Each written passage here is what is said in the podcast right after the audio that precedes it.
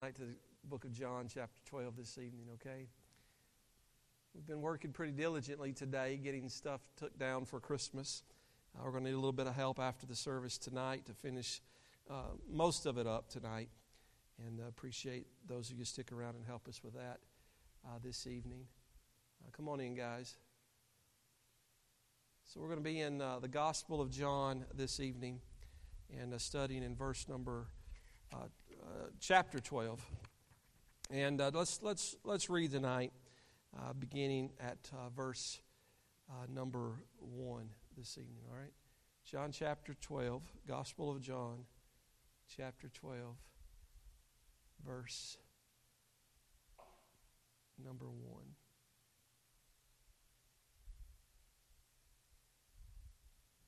Is your wife good tonight? John? My goodness. All right. All right. Good deal. All right. John 12, verse number 1. Let's all stand together, please. I don't normally do this on a Wednesday night, but I just like for people to move a little bit. Uh, John chapter 12, we're going to look at verse 1, and we're going to read down to verse number 11 uh, this evening, and uh, that'll give us the context of our message. Then Jesus, six days before the Passover, came to Bethany, where Lazarus was, which had been dead, whom he raised from the dead. There they made him a supper, and Martha served, but Lazarus was one of them that sat at the table with him. Then took Mary a pound of ointment of spikenard, very costly, and anointed the feet of Jesus, and wiped his feet with her hair. And the house was filled with the odor of the ointment. Then saith one of his disciples, Judas Iscariot, Simon's son, which should betray him, Why was not this ointment sold for three hundred pence and given to the poor? This he said, not that he cared for the poor, but because he was a thief and had the bag and bare what was put therein. Then said Jesus, Let her alone. Against the day of my burying hath she kept this. For the poor always you have with you, but me you have not always. Much people of the Jews, therefore, knew that he was there. And they came not for Jesus' sake only, but that they might see Lazarus also, whom he had raised from the dead. But the chief priests consulted that they might put Lazarus also to death, because that by reason of him many of the Jews went away and believed on Jesus. Father, I, I pray tonight, I pray that you'll uh, just help us in this auditorium this evening and help everyone that's on this campus tonight. Lord, we've got a lot of volunteers and, uh, and, and children right down the hallway for Awana tonight. A lot of people serving and ministering and uh, seeing our children grow in the Word of God and their knowledge and their understanding of it. And we thank you for those who are ministering there. We thank you for those in the nursery tonight and taking care of our little ones, our babies, and uh, ministering to our families in that way because that is a very important ministry, and we're thankful for that. And then behind me, Lord, our teenagers are meeting in the building next door, and they're uh, they're worshiping tonight, and they're growing together, and they're growing their fellowship, and uh, they're growing spiritually. I pray, uh, Lord, for, uh, for those ministering tonight, for BJ and Morgan and my wife, and, and serving next door, and may you do great things uh, with our teenagers. And then I pray for those who are meeting tonight for discipleship. And uh, Lord, that relationships are being built and that questions are being asked and answered, and ministry is taking place a one on one. And so I pray that you'll bless in those opportunities. And then I pray for us tonight, Lord, in here. Father, I've studied, prepared, I've prayed, and I've asked you, Lord, to help me to preach a message tonight that would help everyone in this place. Lord, I, I realize tonight that people are tired, they've worked hard, they've dealt with a lot of things, and they've come to this place of worship tonight. And our body sometimes tells us we need to sit at home. And a lot of times we sit around and we'll watch television and we'll do other things. I pray tonight that you'll help me to say some things. You'll help me to preach and minister in such a way that it, it affected everyone here, that it ministered to their spirit, and it encouraged, it refreshed them. And it was uh, an aha moment tonight where they received something that they needed. And uh, Lord, every effort that they made to be in church tonight, it was worth every bit of it. And I pray tonight that those who, uh, who, who were not here, that God, they missed something very special as a result. And I just ask that you meet with us and help us. And I pray this in the name of Jesus because that's where the power lies. In His name we pray. Amen. Amen. You may be seated. Thank you for doing that tonight. So, the title of my message this evening is A Dinner Party, uh, because that is exactly what is taking place here this evening in, in John chapter 12. It was a, uh, it was a gathering uh, because it was a time for a celebration. In John chapter 11, Mary and Martha had lost their brother, uh, but when Jesus showed up four days later, he, rose, he raised him from the dead. In John chapter 2, Jesus transformed a wedding celebration at Cana of Galilee so that it was better because he was there. And in John chapter 11, there were a lot of people gathered around the family during a, as a time of a funeral because, uh, because, of, uh, because he had passed away. But when Jesus showed up, he translated a dead man to life. So, wherever Jesus is, whether it's a party and a celebration or whether it's a time of sorrow, Jesus always seeks to change lives and change everything that's going on. Now we get to chapter 12, the world is growing darker. It is growing more and more cruel. The Pharisees, the Sadducees, the religious crowd, the Sanhedrin, they are getting more aggressive in their efforts to do away with Jesus once and for all.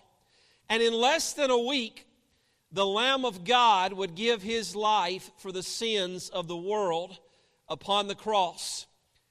It says in verse number one that six days before the Passover, Jesus came to Bethany.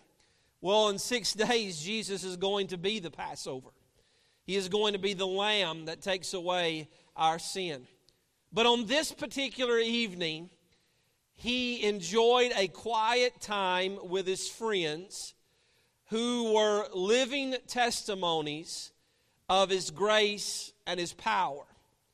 And we find that there were at least 17 present at the beginning of this dinner party. There, of course, is Jesus, and uh, the 12 disciples were guests. Judas Iscariot being amongst them, as we find him complaining in verse number 4. Then we'll see that Simon was the one who welcomed them. He was the one who was host. We'll talk more about him.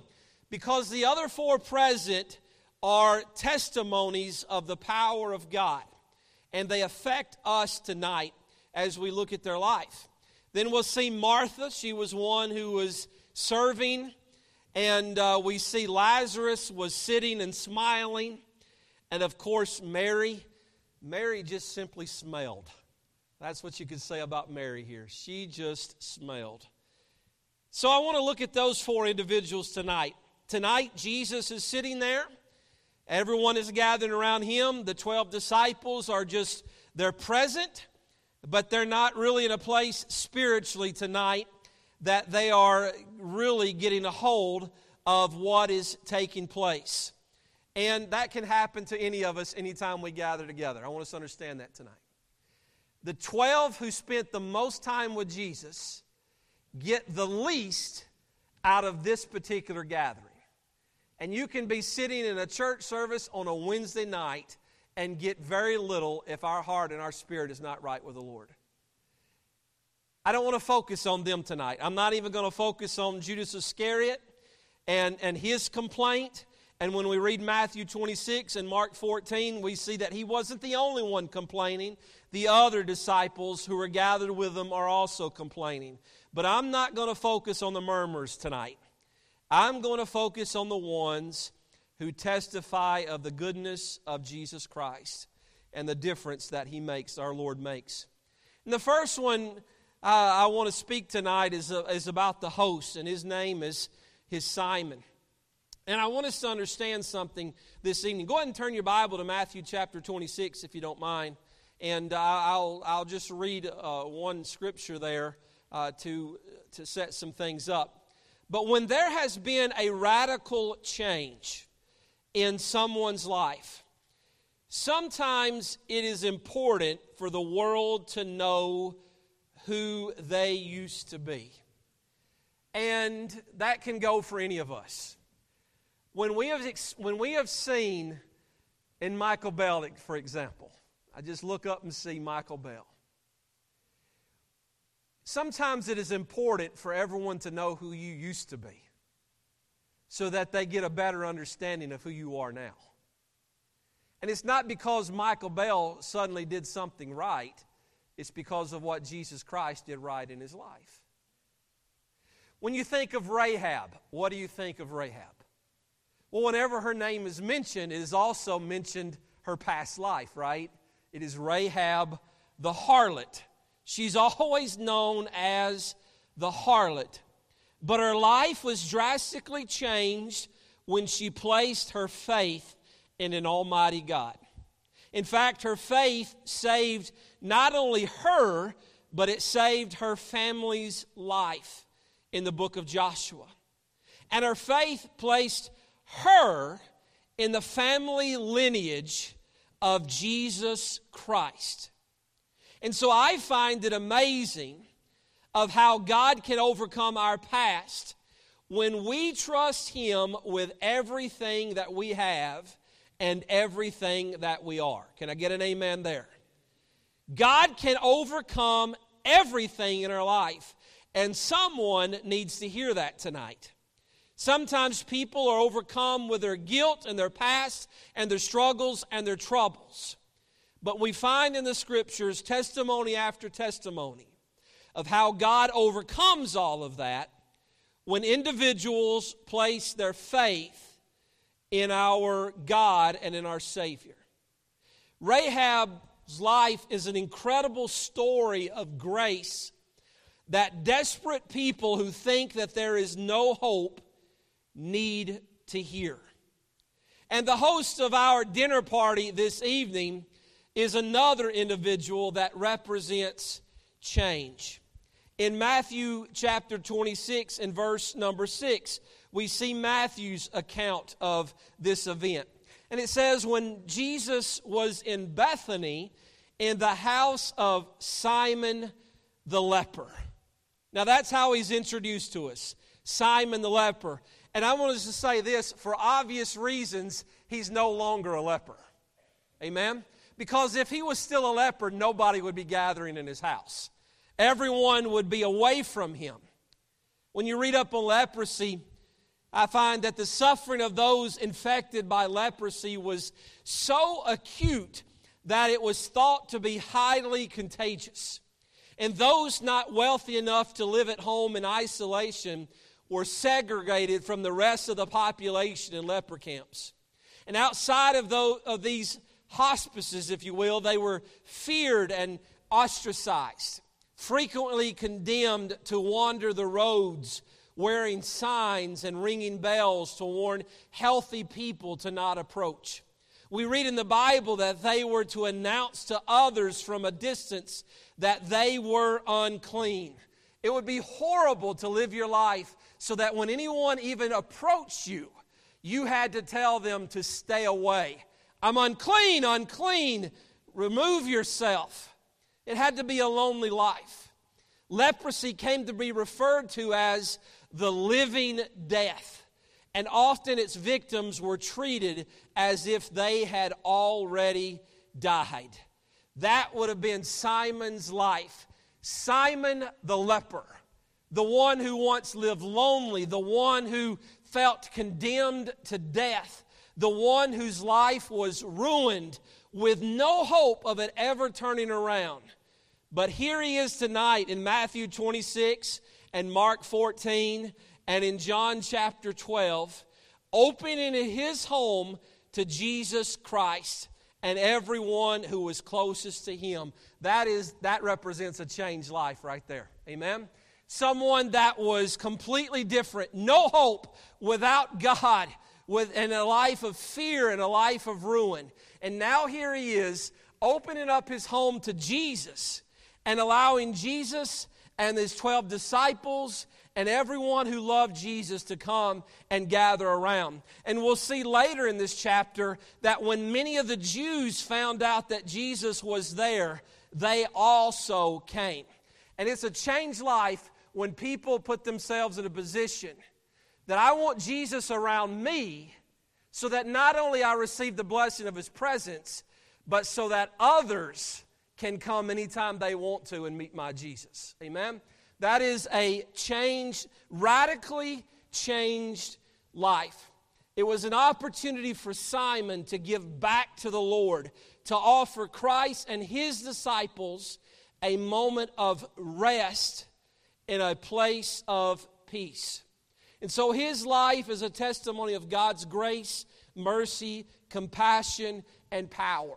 And it doesn't matter where you've been tonight.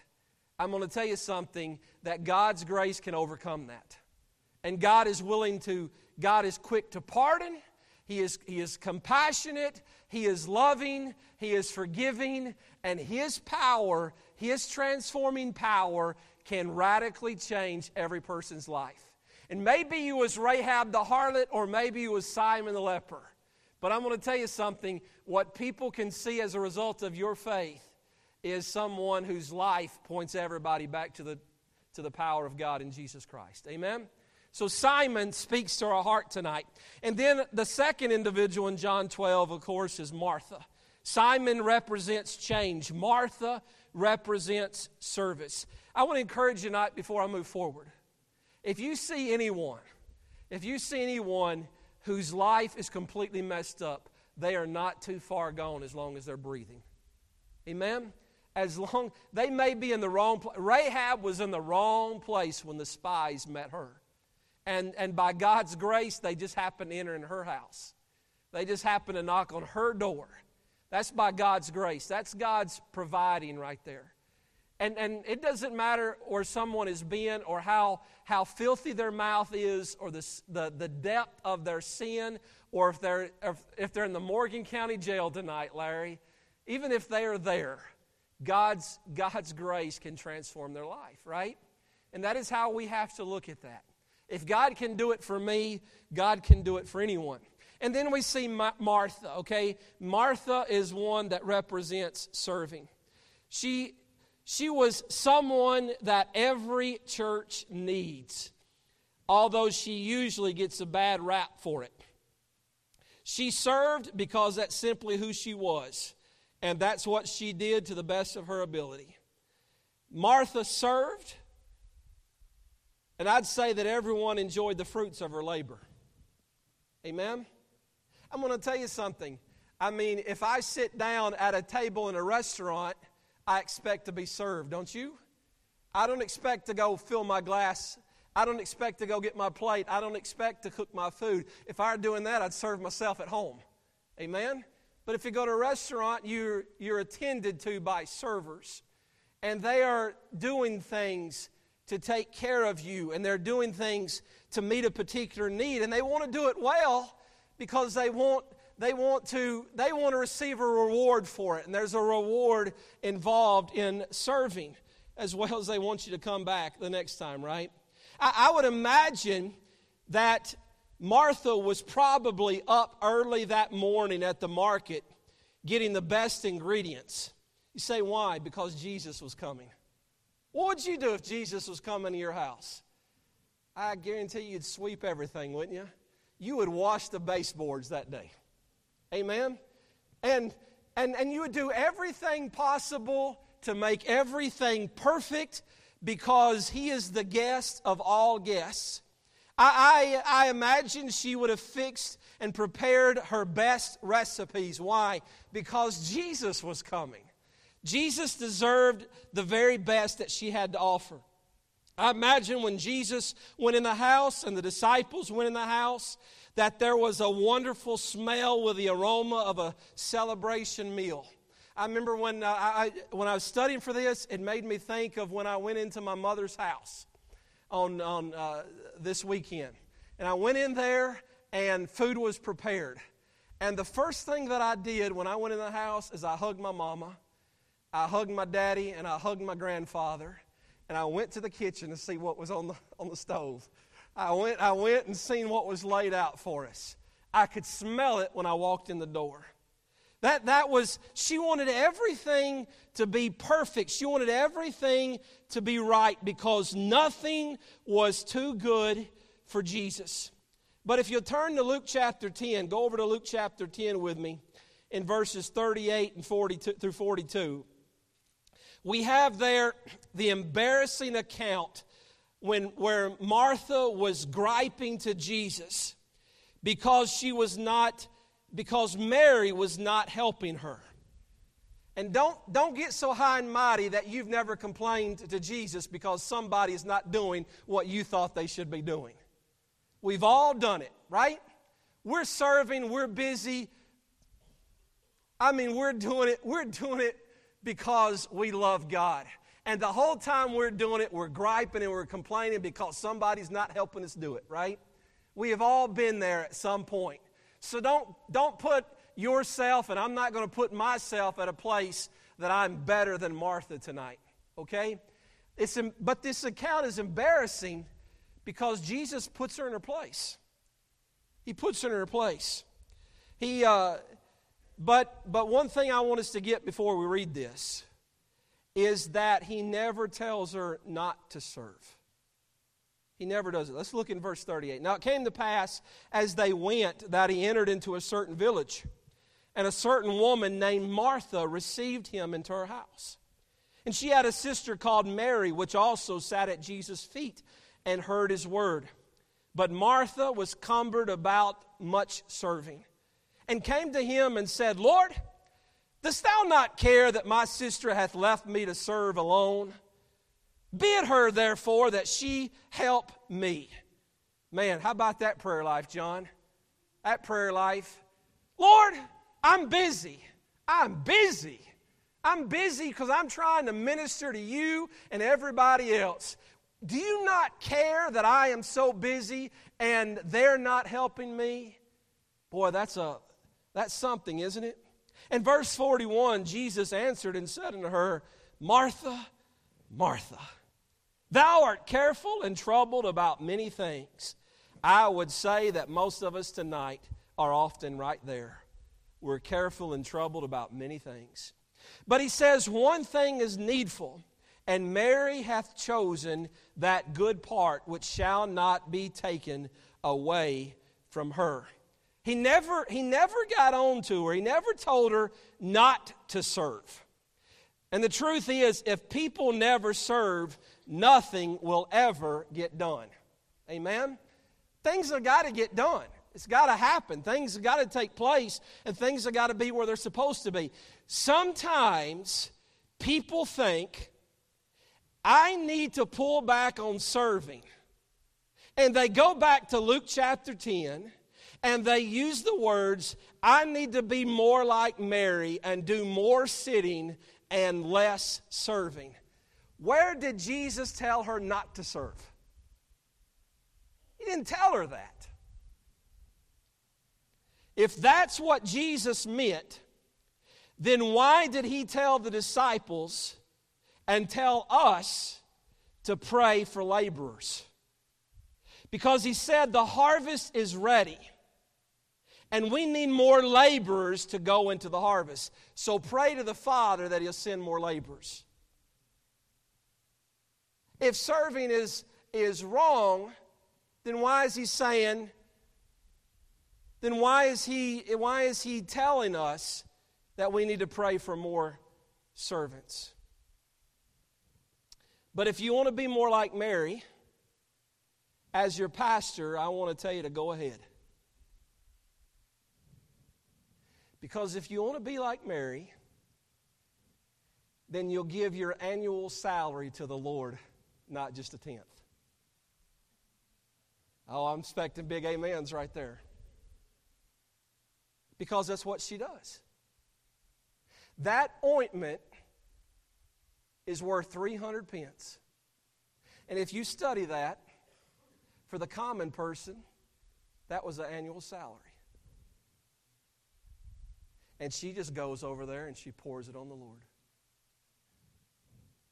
So if you don't want to serve, finance those who do.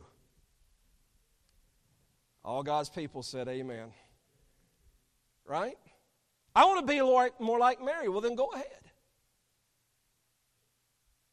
Our problem, this is the point I want to make tonight. Our problem is that we want worship that doesn't cost us anything.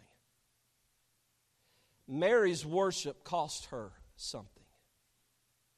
And Martha worshiped with she didn't she didn't give the ointment and yeah she's busy and she's serving.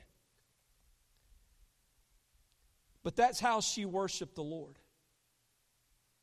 The problem in Luke chapter 10 is her service came with an attitude. her service came with a gripe and a murmur and a complaint. And she griped to Jesus because Mary's worship didn't look like her worship. That'll start getting on some toes there. Mary's worship didn't look like her worship. And so she griped to Jesus. And it turned out that Martha's worship was only good if everyone else did it like her. And in the midst of her complaining, she lost the reason that she was serving in the first place. Amen? She got her eyes off the reason she was doing it and placed it somewhere else on someone who was worshiping the Lord the best they knew how. And just because they're not, just because Cecil's not worshiping like I'm worshiping, don't, make, don't mean that he's wrong. He's sitting there and growing close to the Lord, and he's in the Word of God, and he is studying, and he is, he is learning, and he's wanting to grow, and he's gaining some wisdom that he can share to others. We'll get to Mary in a moment. But Martha's over there.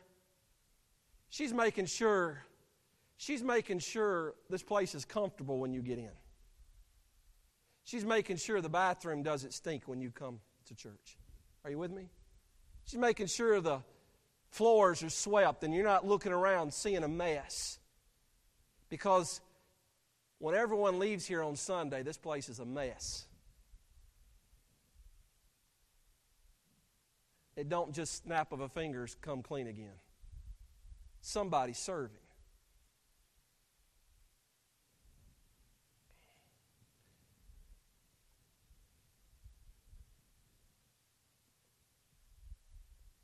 But when we get to John chapter 12, Martha seems to be at a peace because this time her attitude is different.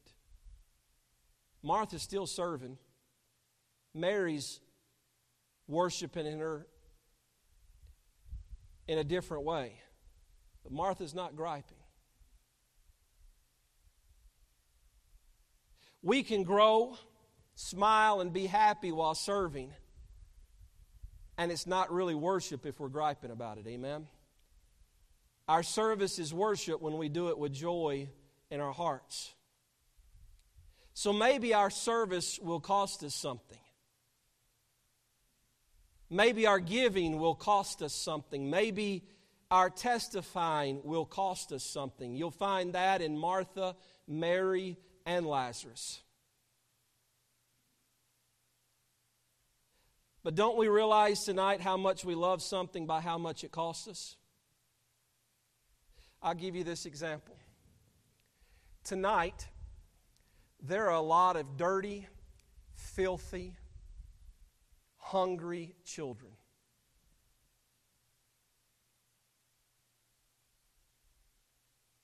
Who are in that position because their mamas and daddies don't love them. They love their addiction more than they love their children. And there's a good chance that their love for their addiction is going to cost them their children. But I'm going to tell you something tonight. I love my children. Hello? I love my children. And I'm going to sacrifice for my children. I'm going to make sure that every day their bellies is full. I'm going to make sure that when they go to bed at night that everything's okay. I'm going to make sure that they got clothes on their back and they got a comfortable bed to sleep in, they got a roof on their head. And I'm going to tell you something, brother, that, that costs me something. It costs me something to do that. But one thing's for sure go ask my children if their daddy loves them, and they'll say, Yes, he loves me. Amen? Because it's going to cost us something to reveal just how much that we love it. What would you give for your love for Jesus? What would it be worth to say to him, Thank you? Because the truth is tonight, you and I cost him something. He paid a big ransom to redeem us and get us back into himself. And what is that worth to us? Well, Martha went all out. Jesus was coming to the house, and she served and made sure everything was taken care of. She made sure the night was perfect and every need was met. And Mary, well, Mary didn't just put a dab of ointment upon her Savior, she broke the box and poured it all out. So that gets us to Mary tonight, back in chapter 12. Simon represents change, Mar- Martha represents service, Mary represents worship. At some point in the evening, Mary gets up. And she grabs that alabaster box filled with spikenard, and there was another instance that a similar occasion took place in Luke chapter 7. And it took place in Galilee when another Mary had done it in the house of Simon the Pharisee. And Simon the Pharisee complained to Jesus of why he allowed a sinful woman like Mary to touch him. Here, you have the followers of Jesus, the disciples of Jesus, complaining because Mary wasted this ointment upon Jesus. I bet Mary had heard that testimony and of what took place in Luke 7, and it moved her to do the same for Jesus here in Judea. And there were some things that Mary got while sitting at the feet of Jesus that others of us miss, and I think that's an important statement here. Mary got something sitting at the feet of Jesus that the disciples missed because they argued and didn't understand Christ's teaching of his soon death. But Mary seemed to know what was ahead for her king. And I believe she understood more because she listened more intently. And that should inspire all of us to sit a little more and listen to the words of Jesus Christ. Amen? She, she listened intently. She sat there and she grew and she learned. And when it came down to it, she understood some things that the one over here busy serving didn't get, and the one over here, uh, the disciples who were following, never could get a hold of. Jesus, she knew what lay ahead, and Jesus knew that she knew because he testifies in verse 7 Let her alone against the day of my bearing hath she kept this. Warren Wiersbe said Mary was, Mary was giving the roses while Jesus was yet alive rather than wait for his funeral. Her act of love and worship was public, spontaneous, sacrificial, lavish, personal, and unembarrassed. It's better to tell someone and show someone you love them while they're still alive than want to tell them after they're gone.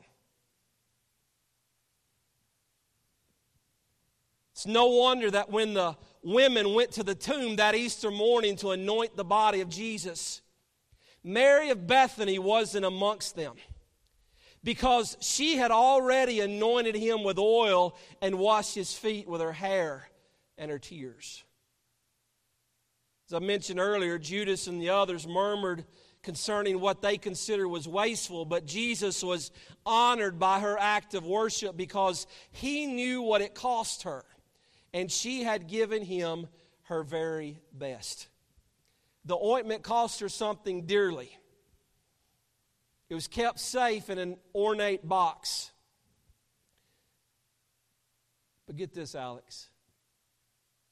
What was in that box was very expensive and very precious.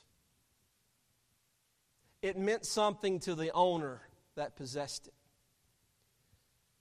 But it wasn't until the box was broken and the ointment was poured out that its value was enjoyed by everyone. Say, so what do you mean, preacher?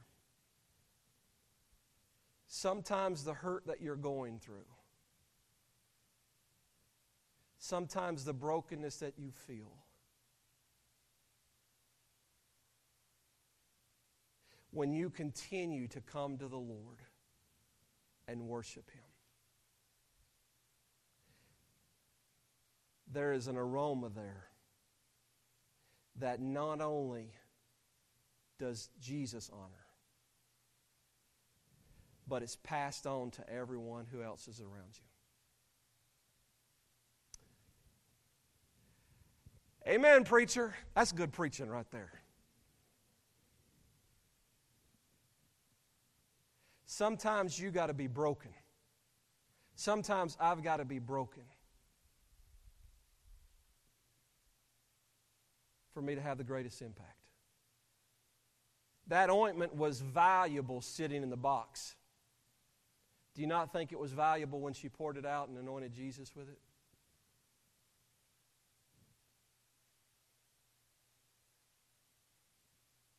Then she let her hair down, which is something Jewish women never did. She lets her hair down and she kneels at Jesus' feet and she humbles herself and lays her glory at his feet. Because the Bible says in 1 Corinthians 11, verse 15, that a woman's glory is her what? She kneels down and takes her glory and wipes the feet of Jesus with it. Now, hear what Kent Hughes said about this. The aroma of Christ, so honoring to Him and so refreshing to others, does not occur when we give Him our, half our heart or half our pocketbook or half our talents, or half our ambition, or half our lives, or half our boyfriend, or half our girlfriend. It comes by giving Him everything. When Mary bent over Jesus' feet, she wiped the perfume away with her hair. And when she arose and went about serving, she spread the beautiful aroma around the house. This completely unself conscious act giving to Jesus turned out to be the very means by which the aroma of glory to our Lord was spread to others. As Mary humbly gave herself, with no thought of her own glory, she became a primary means of spreading the blessing.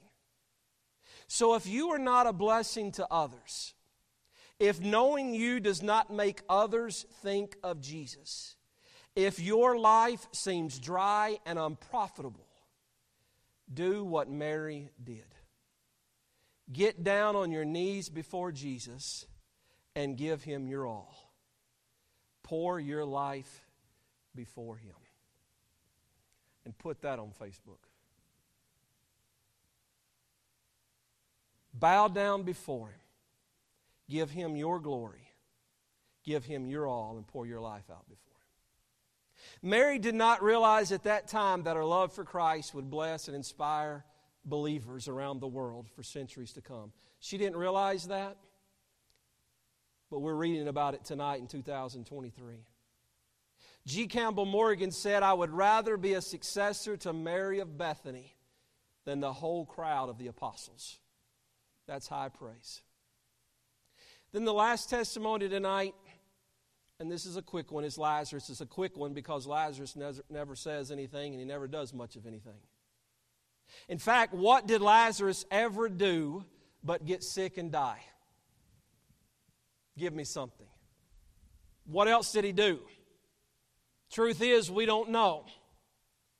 But according to Luke or John chapter 11 and verse 45, many people believed on Jesus because of him.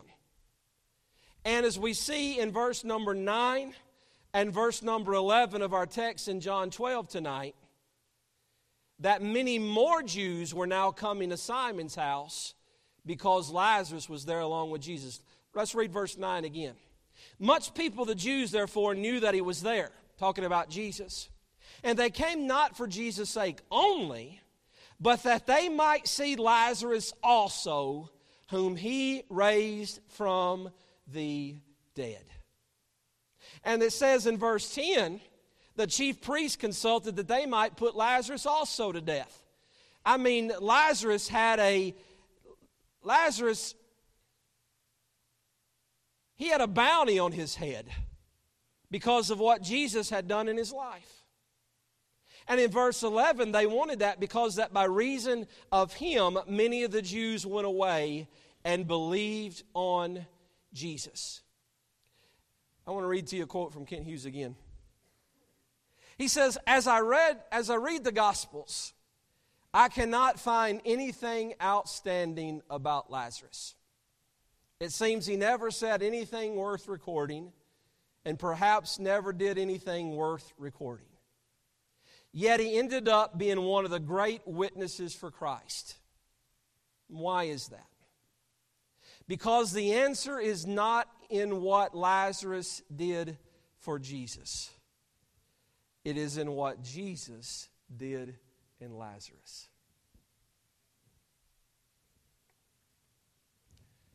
Amen, preacher. It's what Jesus did in his life. We worry so much about what we are supposed to be doing and what we can do. One of the most powerful testimonies in Scripture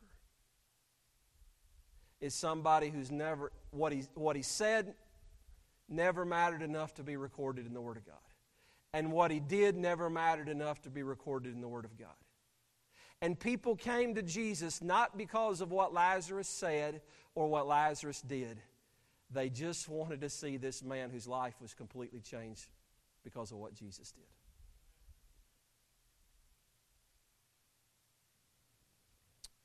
So we close whether it is the change that Christ has made in us.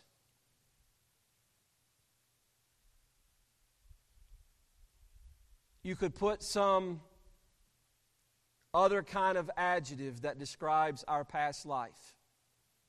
Maybe you're not Rahab the harlot and you're not Simon the leper. But maybe after your name, this world may define you by some sinful past in your life. But because of the Lord, there's been a radical change. And maybe that's your testimony tonight. Maybe it can be your testimony tonight. Or maybe it's the joy with which we serve that Martha had. Martha's busy. She's serving the Lord and everyone is joy- enjoying the fruits of her labor. Thank God for Martha because my belly is full. Thank God for Martha because I can sit and relax for a little while. And that's what she was trying to do for Jesus. Just sit down in a place of peace. Let me feed you and take care of you and minister to you because of everything you've done for me and we do it with a smile on our face and a joy in our heart. Because that, that impacts those who are around us. That, that keeps the attention on Jesus and not on my bitterness. Because everybody can see on your face when you're not happy. Everybody can see when you're bitter. Everybody can see when you're grouchy and when you're murmuring. Everybody notices that. And when we're noticing that, we're trying to figure out what's wrong with him. What's wrong with her? And at that moment, none of us have our eyes on Jesus. We got our eyes on you. But when there's joy in your heart, I might recognize that. But I might recognize it that you got that because of the person that we're having fellowship with.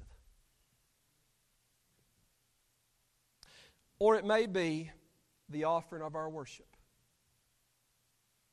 It may be that our worship is so valuable to us, that it's so impactful to us, that our time in the Word, our time in prayer, our time being filled with the Spirit of God and being moved and being led by Him.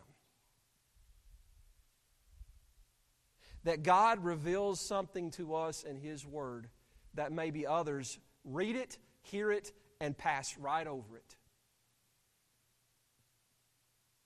But my time with the Lord matters to me. Or your time with the Lord matters to you. And it takes some time, and it takes some effort, and it costs you a little bit. And maybe when you come and you give something to the Lord, it costs you a whole lot more than it costs everybody else. The main thing is, is God honored by it? Is God honored by what I'm doing for Him? And does God want to honor me for it? Jesus says, Leave her alone. What she's doing for me matters.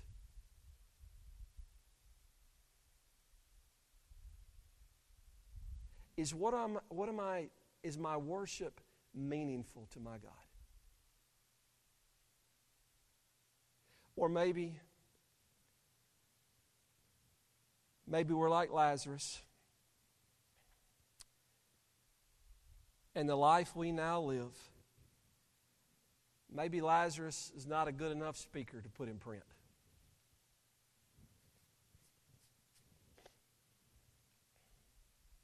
Maybe not everybody's going on the sermon audio and listening to his messages.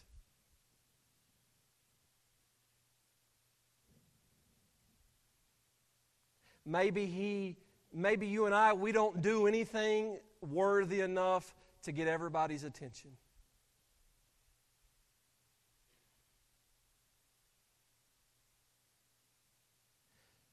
But I think it's a pretty awesome thing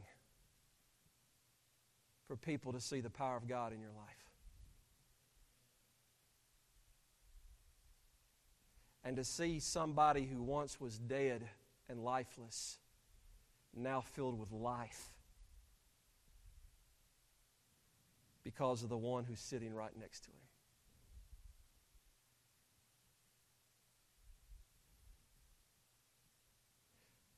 That's a pretty cool dinner party, wouldn't you say? Wouldn't you like to be a fly on that table? Yeah, that'd have been pretty cool.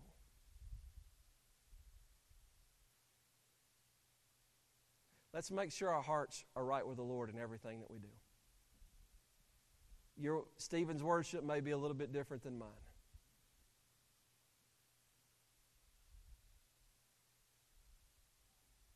Make sure it's meaningful to the Lord. And if our life isn't drawing others to Jesus, what are we doing with this life? What are we doing with it? Let's make that right. Let's take just a few moments. Awana gets out at 8:15. We're going to take care of this stuff around here